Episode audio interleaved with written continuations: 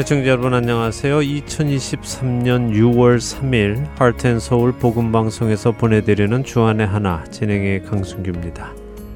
지난 한 주도 충만하신 성령 하나님의 은혜 안에 살아가신 여러분 되셨으리라 믿습니다. 6월입니다. 매년 6월이 되면 전 세계적으로 프라이드라는 단어와 함께 무지개 문양을 많이 보게 되죠. 바로 성소수자들이 자신들의 인권 보호 주장을 시작한 것을 기념하는 달이기에 그렇습니다. 비록 자신들이 성소수자이지만 자신들은 그것이 부끄럽지 않고 오히려 자랑스럽다며 프라이드라는 표어를 내걸고 여러 가지 색깔이 모여 아름다운 무지개를 만들듯이 여러 가지 성적 취향들이 모이는 것도 아름답다며 무지개를 symbol로 사용합니다. 이런 시대에 걸맞게 얼마 전 세계적인 스포츠 용품 업체인 아디다스는 2023년 Pride Collection을 발표하며 여성 수영복 모델로 남성 동성애자 운동 선수를 기용해서 논란을 빚고 있습니다. 남성이 여성의 수영복을 입고 차마 눈을 뜨고 제대로 보기조차 민망한 모습으로 서서 찍은 사진의 광고는 많은 사람들을 불편하게 만들었지요. 이 광고를 본 미국의 여성 수영 선수인 라일즈 게인즈는 왜 기업들이 자발적으로 이런 마케팅을 하는지 이해할 수 없다라고 의사를 표명했습니다. 그녀의 말대로 도대체 기업들은 왜 이렇게 불편한 마케팅을 소수를 위해서 하려는 것일까요? 첫 찬양 함께 하신 후에 말씀 나누겠습니다.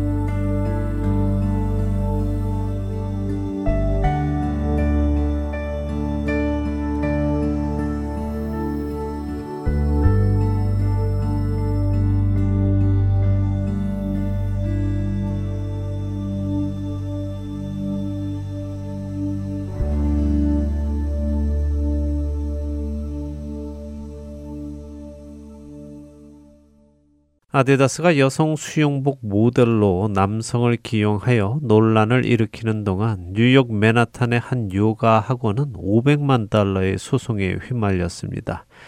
뉴욕주는 한 개인의 성적 지향성을 근거로 특정 시설 이용을 거부하는 것을 금지하고 있는데요.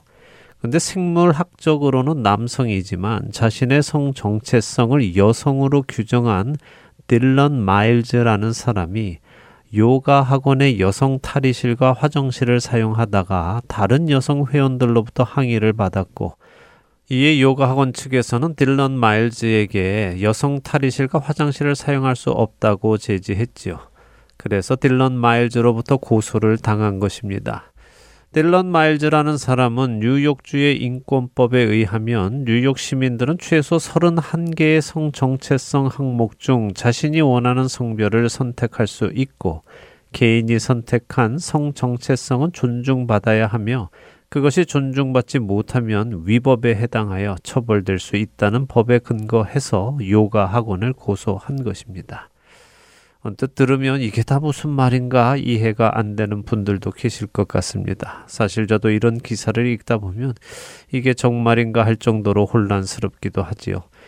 다시 쉽게 설명을 드리면 뉴욕주는 사람의 성별이 최소 31개라고 규정을 하고 있는 것입니다. 우리에게는 성별이 남자와 여자 이렇게 두 가지라면 뉴욕주는 우리가 들어도 이해할 수 없는 성들이 29개나 더 있다는 것이고 그것들을 다 인정해 준다는 것입니다. 이런 상황에서 몸은 남성이지만 여성 호르몬 주사를 맞고 있기 때문에 자신은 여성이라고 주장하는 사람이 나타났고 그 사람이 여성들이 사용하는 탈의실에 남성의 몸으로 들어갔다가 여성 손님들의 항의를 받고 그 탈의실을 사용하지 못하게 된 것이 인권 차별을 받은 것이라며 요가 학원을 고소했다는 것입니다.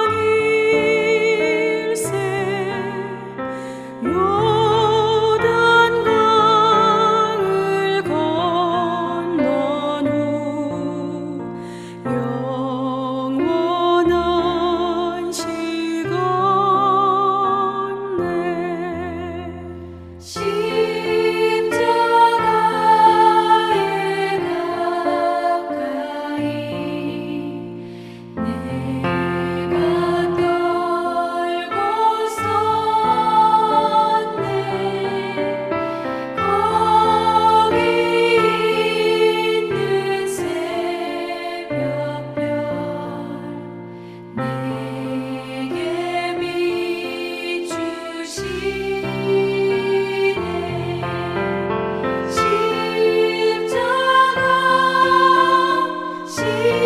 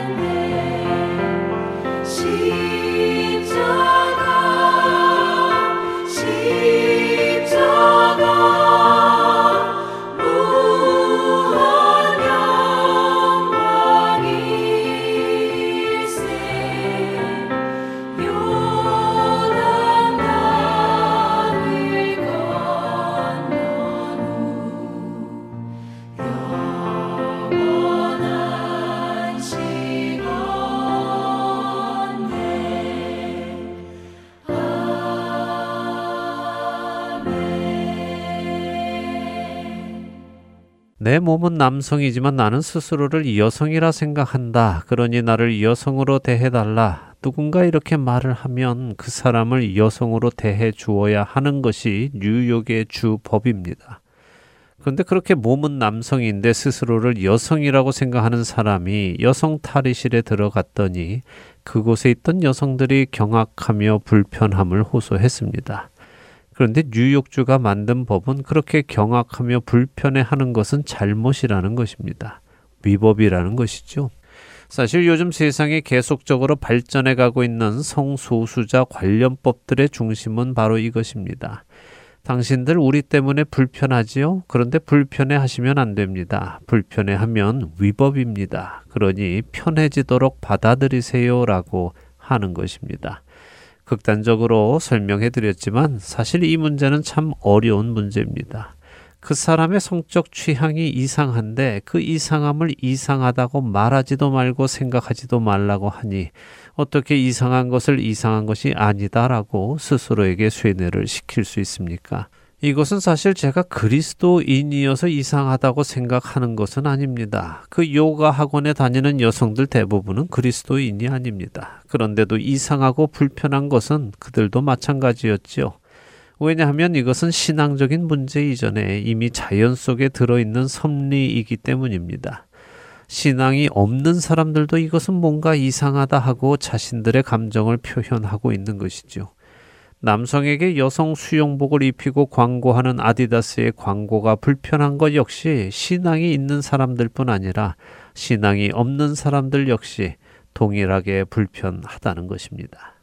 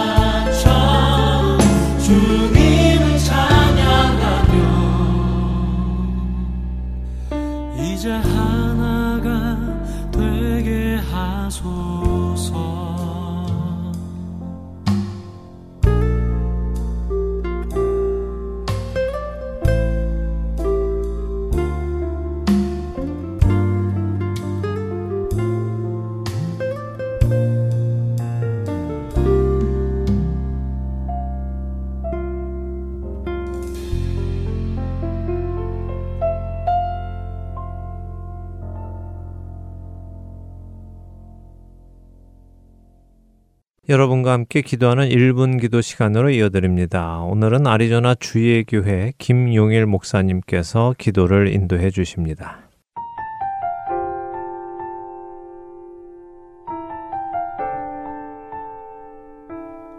할텐 복음 방송 1분 기도 시간입니다. 저는 애리조나 주의 교회를 섬기는 김용일 목사입니다. 예루살렘 양의 문 근처에 베데스다라는 연못이 있었습니다. 베데스다는 은혜의 집이라는 뜻입니다. 왜 이곳이 은혜의 집이라고 불리웠는가? 베데스다 연못에 물이 움직일 때에 그곳에 가장 먼저 들어가면 병이 낫는다라는 환자들 사이에서의 믿음이 있었기 때문이었습니다. 그때 예수님께서 그곳에 들리셔서 38년 된 환자에게 이렇게 말씀하셨습니다. 네가 낫고자 하느냐? 이 질문에 그가 나름의 해답을 예수님께 제시합니다. 요한복음 5장 7절입니다. 병자가 대답하되 주여 물이 움직일 때에 나를 못에 넣어주는 사람이 없어 내가 가는 동안에 다른 사람이 먼저 내려가나이다. 이 말은 예수님 물이 요동칠 때에 저를 좀 부축해서 제가 가장 먼저 물에 들어갈 수 있도록 도와주십시오. 예수님 혼자서 부축하기 힘드시면 옆에 건장한 12명의 사람들 있는데 함께 도우셔서 제가 가장 빨리 물에 들어갈 수 있도록 해 주십시오. 예수님은 그저 제가 베데스다 연못에 가장 빨리 들어갈 수 있도록 부축만 해 주시면 됩니다. 거기까지가 예수님의 역할입니다. 그 다음은 제가 알아서 하겠습니다. 라는 뜻입니다.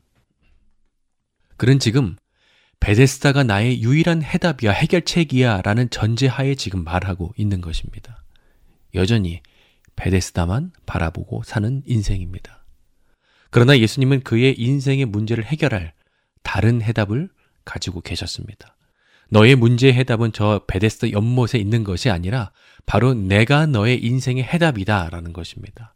그리고 예수님은 38년 된 환자가 한 번도 예상해 보지 못한, 한 번도 생각하지 못한 그 말씀을 지금 그에게 하십니다. 일어나 내 자리를 들고 걸어가라. 예수님의 말씀이 끝나자마자 38년 동안 한 번도 일어서 보지 못한 그의 다리에 힘이 생기기 시작했고 힘이 생긴 두 다리로 그가 중심을 잡으며 일어났습니다. 그는 38년 동안 베데스다 연못만을 쳐다보고 사는 인생이었는데 그의 인생의 해답은 베데스다가 아니라 그에게 찾아오신 진짜 은혜, 바로 예수님이었습니다. 사랑하는 여러분, 혹시 요즘 어떤 문제에 봉착되어 있으십니까? 그리고 무엇을 위해서 기도하고 계십니까? 그리고 혹시 여러분만의 해결책도 혹시 갖고 계시지는 않으신가요? 38년 된 환자처럼 하나님 제가 뭘 원하시는지 아시죠? 센스 있으시니까 잘 하실 줄로 압니다. 물이 요동칠 때 들어가야 하는 것처럼 시간 늦지 마시고 시간 잘 엄수해 주셔서 기도 응답해 주시기 바랍니다.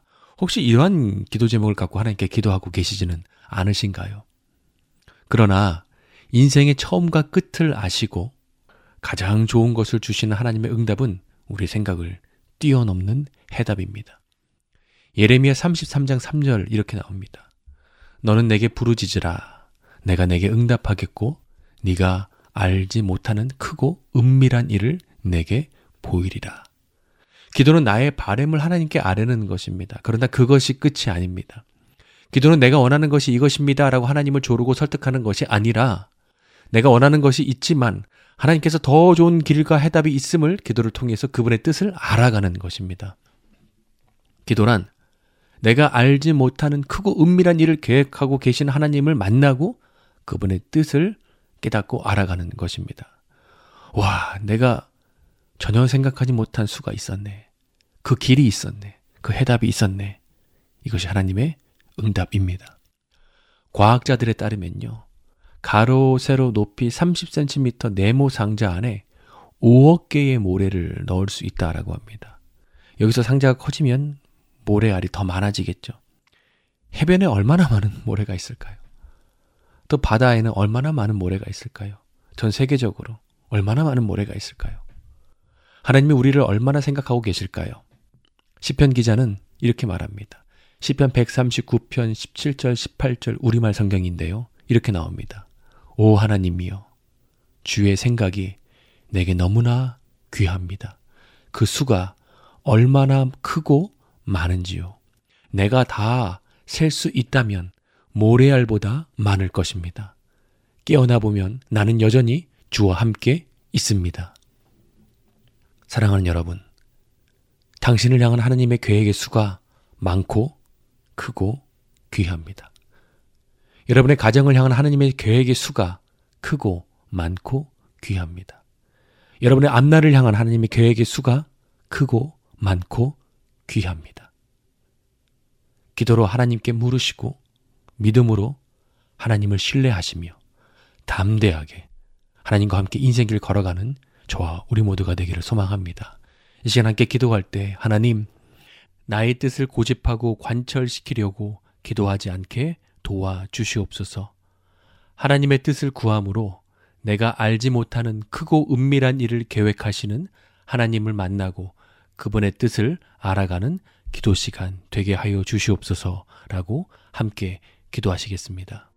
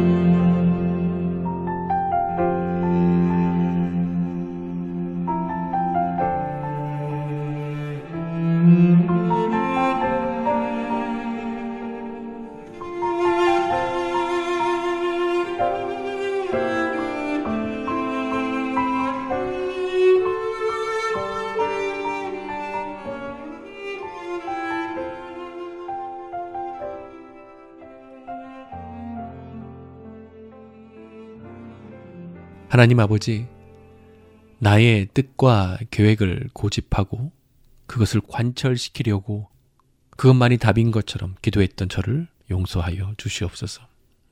기도를 통해서 나의 계획보다 크고 높으신 하나님의 뜻을 깨닫게 하시고 나의 인생의 주인 되신 하나님과 믿음으로 동행하는 오늘 하루 되게 하여 주시옵소서. 예수님의 이름으로 기도드렸습니다. 아멘.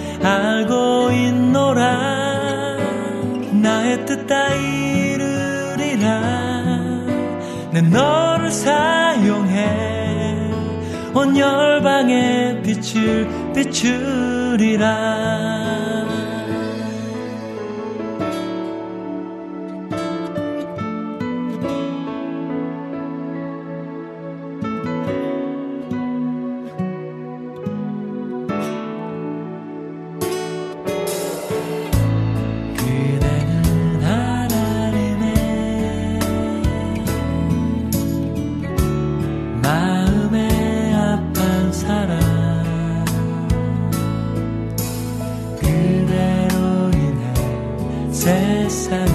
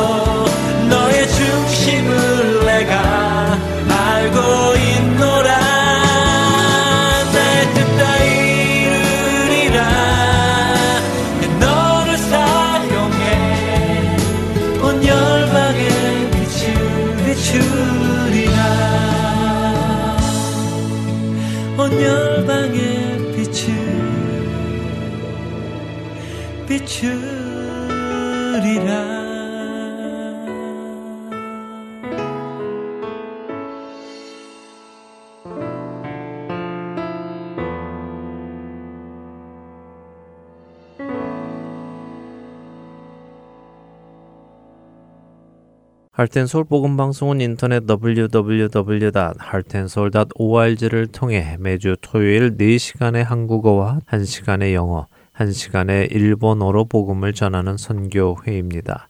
이 방송은 스마트폰 앱이나 팟캐스트를 통해 여러분의 스마트폰에서 들으실 수 있으며 매주 댁에서 CD나 MP3 CD로 받아서 들으실 수도 있습니다.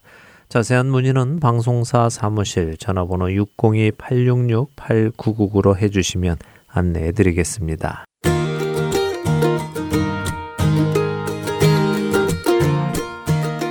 하트앤 서울 복음 방송은 봉사자분들의 손길을 거쳐 깨끗한 음질로 생명이신 예수 그리스도를 전하는 선교회입니다. 방송 프로그램의 자금 제거, 볼륨 작업 등의 도움을 주실 편집 봉사자들을 찾고 있습니다. 사무실에 방문하여 봉사하실 수 있고 집에서 컴퓨터로 봉사하실 수도 있습니다. 필요한 자들에게 생명의 말씀을 전하는 이 귀한 사역에 참여하실 여러분들을 기다립니다. 자세한 문의 사항은 사무실 전화번호 602-866-8999로 문의 주시기 바랍니다.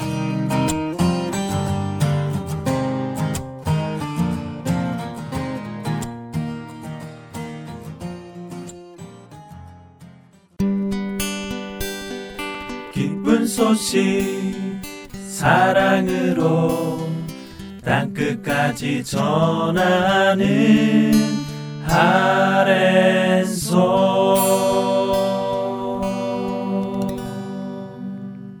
사도들의 행적이 기록된 사도행전을 공부하는 시간입니다. 내 증인이 되리라로 이어드립니다.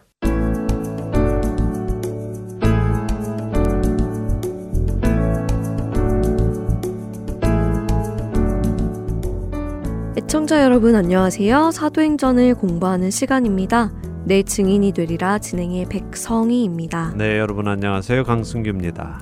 교회를 향한 핍박이 왔지만 교회는 그런 핍박에 굴하지 않고 담대히 말씀을 전했고 그런 교회에 더 큰 부흥이 오는 것을 보았습니다. 네, 그렇습니다. 우리가 지금까지 사도행전 4장까지 보았는데요. 네. 정리해 보면 성령님의 능력이 임하시자 말씀이 전파되고 사람들이 회개하고 예수 그리스도를 구주로 영접하는 일이 일어나고 기적과 이적이 나타나고 사람들이 하나님을 찬송하고 성도들은 서로 물건을 통용하며 가난한 사람이 없이 가족이 되는 것을 보았지요. 네, 그것이 사장까지의 내용이었어요. 네, 특별히 백성이 아나운서가 언급한 대로 외부의 공격, 곧 사내들인 공회의 공격에도 교회는 움츠려들지 않고 더 담대히 예수가 그리스도다라는 말씀을 전했고요. 교회는 부흥해 나갑니다. 자, 이렇게 좋은 일만 있으면 좋겠는데요. 세상 일이라는 것이 그렇지 않지요. 네, 지난 시간 끝에 하나님과 재물을 겸하여 섬기려는 사람들의 이야기가 5장에 나온다고 하셔서 네. 마음이 많이 안 좋더라고요. 늘 이렇게 부흥만 있으면 좋겠는데 말이에요. 예, 안타깝지만 그것이 현실이죠. 이렇게 부흥하던 교회, 외부의 공격에도 흔들리지 않던 교회에 예상하지 못했던 일이 생겨납니다. 바로 내부에서 문제가 생긴 것이죠.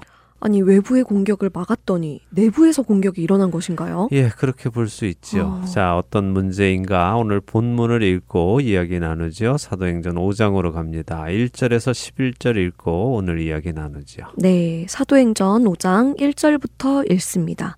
아나니아라 하는 사람이 그의 아내 삽비라와 더불어 소유를 팔아 그 값에서 얼마를 감춤해 그 아내도 알더라. 얼마만 가져다가 사도들의 발 앞에 두니 베드로가 이르되 아나니아야 어찌하여 사탄이 내 마음에 가득하여 내가 성령을 속이고 땅값 얼마를 감추었느냐? 땅이 그대로 있을 때에는 내 땅이 아니며 판 후에도 내 마음대로 할 수가 없더냐? 어찌하여 이 일을 내 마음에 두었느냐? 사람에게 거짓말 한 것이 아니요 하나님께로다. 아나니아가 이 말을 듣고 엎드려져 혼이 떠나니 이 일을 듣는 사람이 다 크게 두려워하더라 젊은 사람들이 일어나 시신을 싸서 메고 나가 장사하니라. 세 시간쯤 지나 그의 아내가 그 일어난 일을 알지 못하고 들어오니 베드로가 이르되 그 땅 판 값이 이것뿐이냐? 내게 말하라 하니 이르되 예 이것뿐이라 하더라. 베드로가 이르되 너희가 어찌 함께 꾀하여 주의 영을 시험하려 하느냐? 보라 내 남편을 장사하고 오는 사람들의 발이 문 앞에 이르렀으니 또 너를 메어 내가리라 하니 곧 그가 베드로의 팔 앞에 엎드러져 혼이 떠나는지라 젊은 사람들이 들어와 죽은 것을 보고 메어다가 그의 남편 곁에 장사하니 온 교회와 이 일을 듣는 사람들이 다 크게 두려워하니라 네. 아나니아와 사피라 부부의 이야기군요. 네, 유명한 사건이지요. 네, 교회가 외부의 공격을 막아내니 내부에서 생긴 공격이 바로 아나니아와 삽비라의 문제였군요. 네. 그런데 이 사건을 읽을 때마다 마음에 아나니아와 삽비라 부부가 잘못한 것은 맞는데 그래도 이렇게 죽을 만큼 잘못한 일인가 하는 궁금증은 좀 있더라고요. 네, 아마 많은 분들이 공감하실 것입니다. 이게 이렇게 죽을 만큼 나쁜 네. 짓인가 예, 생각하는 분들이 계시죠. 자, 오늘 이 이야기를 좀 다루어 보죠. 먼저 앞장의 기록을 되살펴 보면요. 성도들이 자기 재산을 팔아 서로 나누었었고 그 중에 바나바가 자기 토지를 팔아 사도들 앞에 두었다고 기록을 하고 있습니다.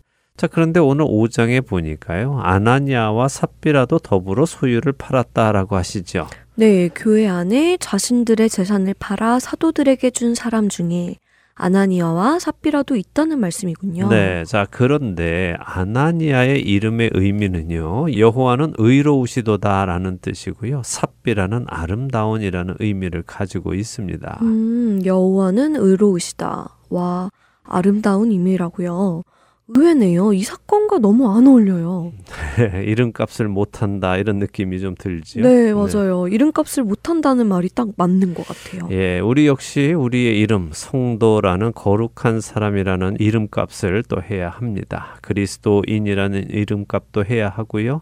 또 하나님의 자녀라는 이름값도 해야 하겠죠. 네, 그렇네요. 남의 이야기만 할 것은 아니네요. 저 자신부터 돌아봐야겠습니다. 네, 맞습니다. 갈라디아서 6장 1절은요, 우리에게 형제들아 사람이 만일 무슨 범죄한 일이 드러나거든 신령한 너희는 온유한 심령으로 그러한 자를 바로잡고 너 자신을 살펴보아 너도 시험을 받을까 두려워하라라고 말씀하십니다. 형제의 잘못을 보고 우리 자신을 살펴보고 같은 실수를 하지 않도록 해야 한다는 말씀이군요. 네. 잘 알겠습니다. 네. 자, 다시 아나니아와 삽비라 이야기로 돌아오죠. 네. 2절에 보면요. 이 부부가 자신들의 소유를 팔고는 그 판값에서 얼마를 감추었다라고 하시죠.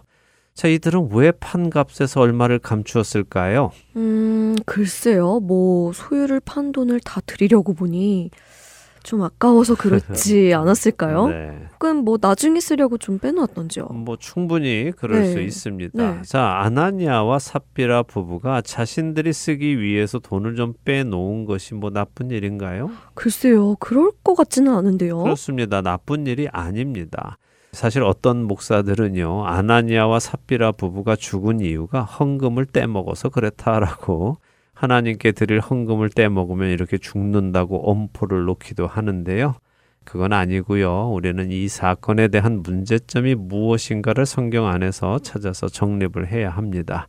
자칫하면 정말 헌금 때 먹으면 죽는데 하는 그런 비성경적인 말들과 개념을 만들어낼 수 있기 때문입니다. 그러면 이들의 잘못은 무엇인가요? 네, 3절과 4절에 베드로 사도가 한 말씀을 좀 보겠습니다. 네. 베드로 사도의 말 그대로 아나니아와 삽비라의 땅은요. 팔지 않고 그 땅이 그대로 있을 때에도 아나니아와 삽비라의 땅이었고요. 네. 판 후에도 그 돈은 아나니아와 삽비라의 돈이었습니다. 언제나 그들의 소유였지요. 그렇기에 아나니아와 삽비라가 자신들의 필요로 인해서 돈을 떼어 놓든 숨기든 그것은 자신들의 자유였습니다. 어느 누구도 그것을 뭐라 할 사람은 없습니다.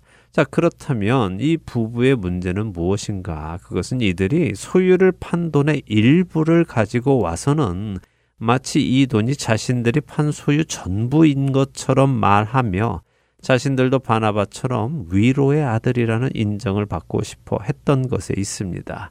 자, 여기 2절에 감추매라고 사용된 단어가 있지요. 이 헬라어 단어는 성경에서 단 세 번 사용되었는데요.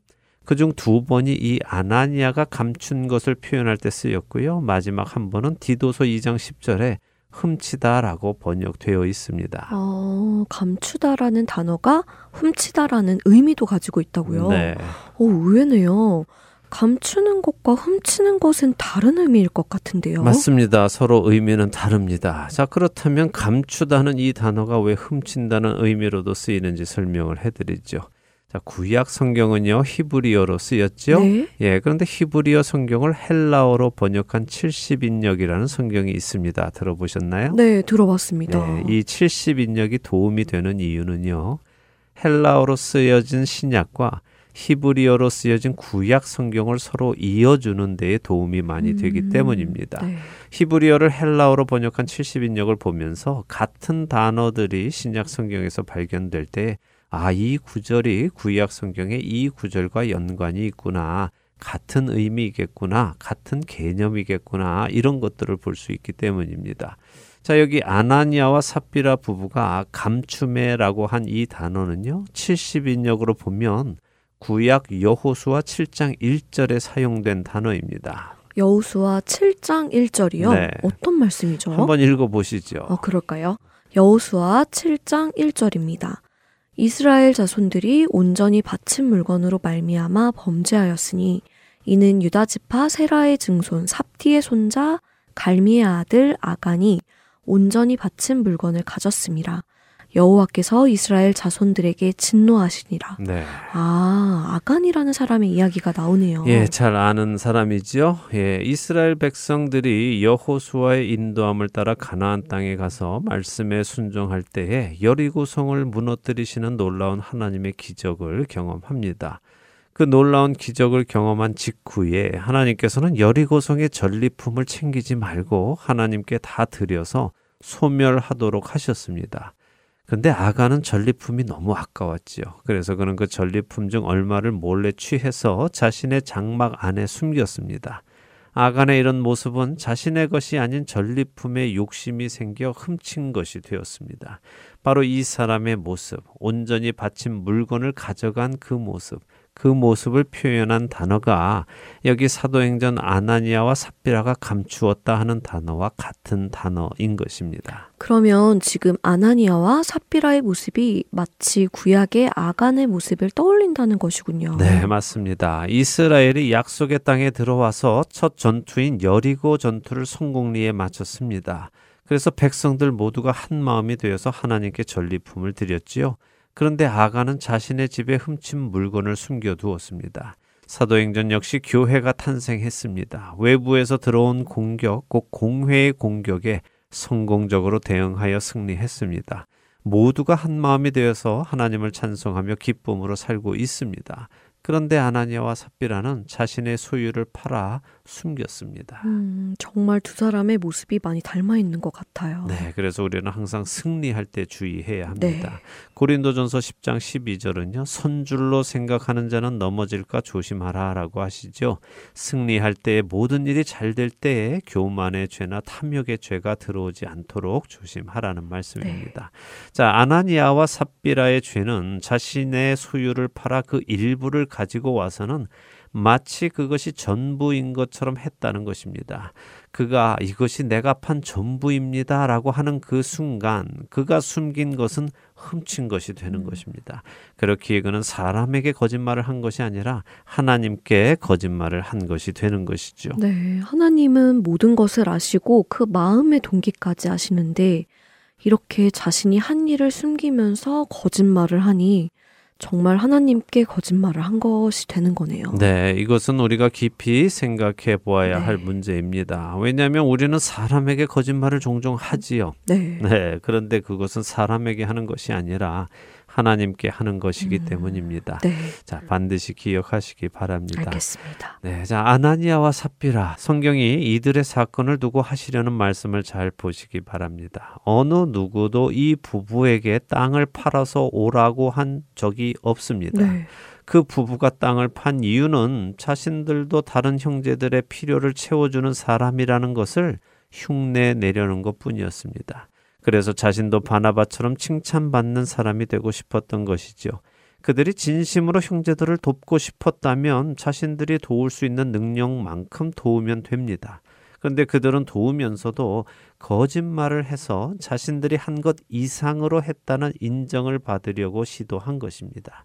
이런 동기로 하는 선행은 하나님께서 기뻐하시는 선행이 아닐 뿐 아니라 사도 베드로의 표현처럼 사탄이 마음에 가득하여 성령을 속이는 행위인 것입니다. 음, 우리의 선행이 성령님께 감동되어 하는 것인지 아니면 사탄이 마음에 가득하여 성령님을 속이는 행위인지 점검해야 하겠어요. 맞습니다. 네. 여기 베드로가요 아나니아에게 어찌하여 사탄이 내 마음에 가득하여라고 했지요. 네. 이 가득하다라는 말은요 사실 충만하다는 음. 말입니다. 우리가 성령에 충만하다라고 네. 표현할 때 사용하는 같은 단어입니다. 네.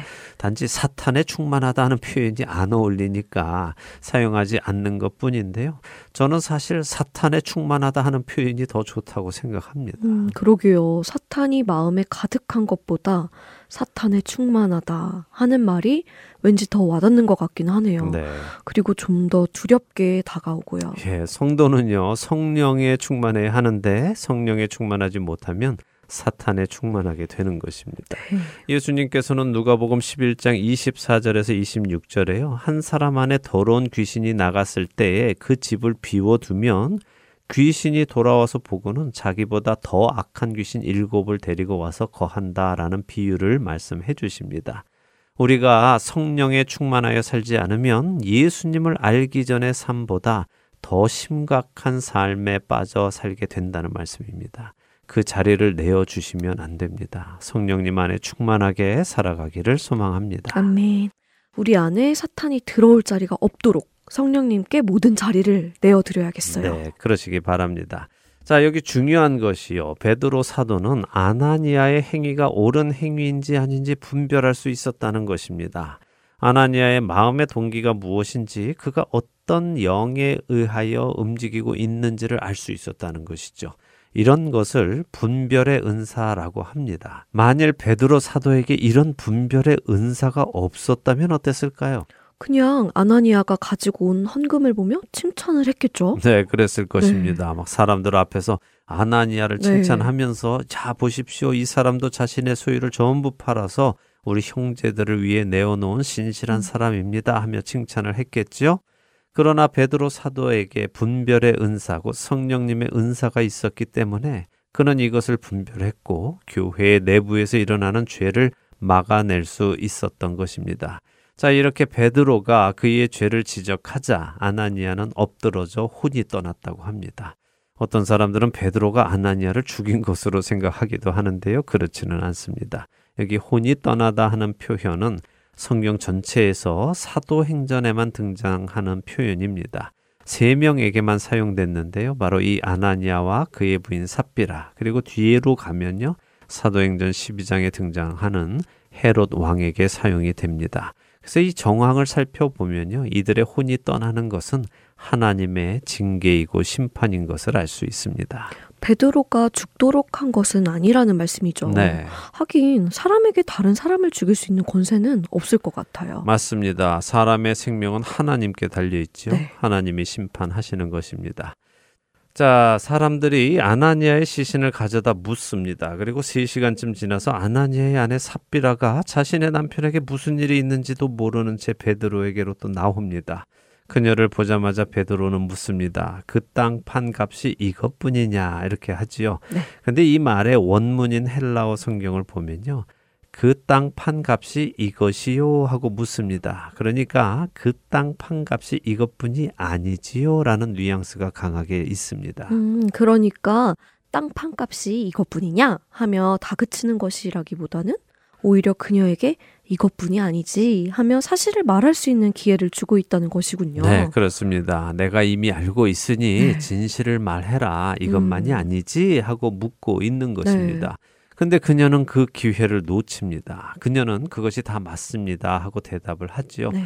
그런 그녀를 향해 베드로 사도는 너희가 함께 꾀하여 주의 영을 시험하려 했다라고 합니다. 모든 것을 아시는 하나님을 마치 모든 것을 모르시는 하나님처럼 자신들이 이렇게 속여도 모를 하나님으로 생각했다는 것이죠. 정말 생각이 짧은 것이네요. 죄에 사로잡히면 그렇게 단순해지나 봐요. 맞습니다. 죄에 사로잡히면요, 사람이 단순해지고요, 우둔한 일을 합니다. 태초에 에덴 동산의 뱀이 아담과 하와를 유혹했을 때 그들은 단순해졌습니다. 뱀이 하나님의 말씀과 반대되는 말을 했고 그런 뱀의 말을 들었다면 하나님께 확인이라도 해 보았어야 하지요. 네. 하나님, 하나님이 먹으면 죽는다고 하신 그 나무의 열매 말입니다. 근데 뱀이 그러는데 그거 먹어도 안 죽는다던데요. 오히려 우리 눈이 밝아져서 하나님과 같이 된다고 하던데요. 그게 사실인가요? 라고 묻는 것이 정상적인 것입니다. 정말 만약에 아담과 하와가 그렇게만 했다면 인류의 역사는 달라졌겠네요. 달라졌겠지요. 네. 예. 중요한 것은 지금의 우리들입니다. 우리는 같은 잘못을 저지르지 말아야 하지요. 네. 하나님께 묻고 확인하고 진실이 무엇인지 깨달아 알고 그 진실 안에 살아가야 합니다. 자, 삽비라 역시 혼이 떠나갑니다. 그리고 그녀의 남편 곁에 묻히지요. 그녀는 남편과 같은 신세가 되지 않을 기회가 있었는데 그 기회를 놓치고 남편과 같은 신세가 되었습니다.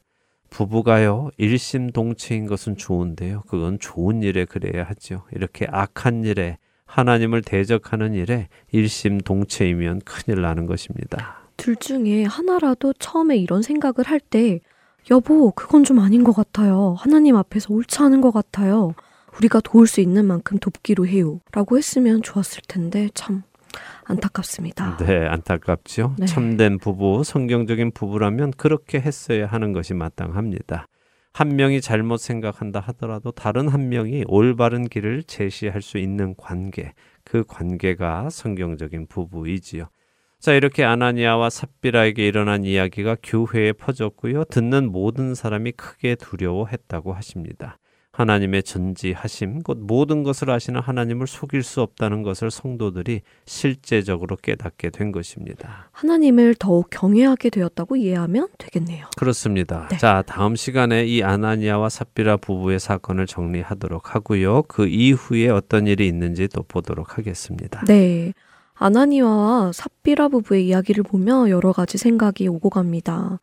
부부의 모습도 생각이 나고 또 우리가 행하는 선행의 동기가 무엇이어야 하는지 그리고 우리의 마음이 무엇에 충만해서 살아가야 하는지 등등 많은 생각이 드네요. 우리 각자에게 주님이 주시는 그 음성을 듣고 반응하는 은혜가 있기를 소망하며 오늘 내 증인이 되리라 마치겠습니다. 네, 저희는 다음 주에 다시 찾아뵙겠습니다. 안녕히 계십시오. 안녕히 계세요.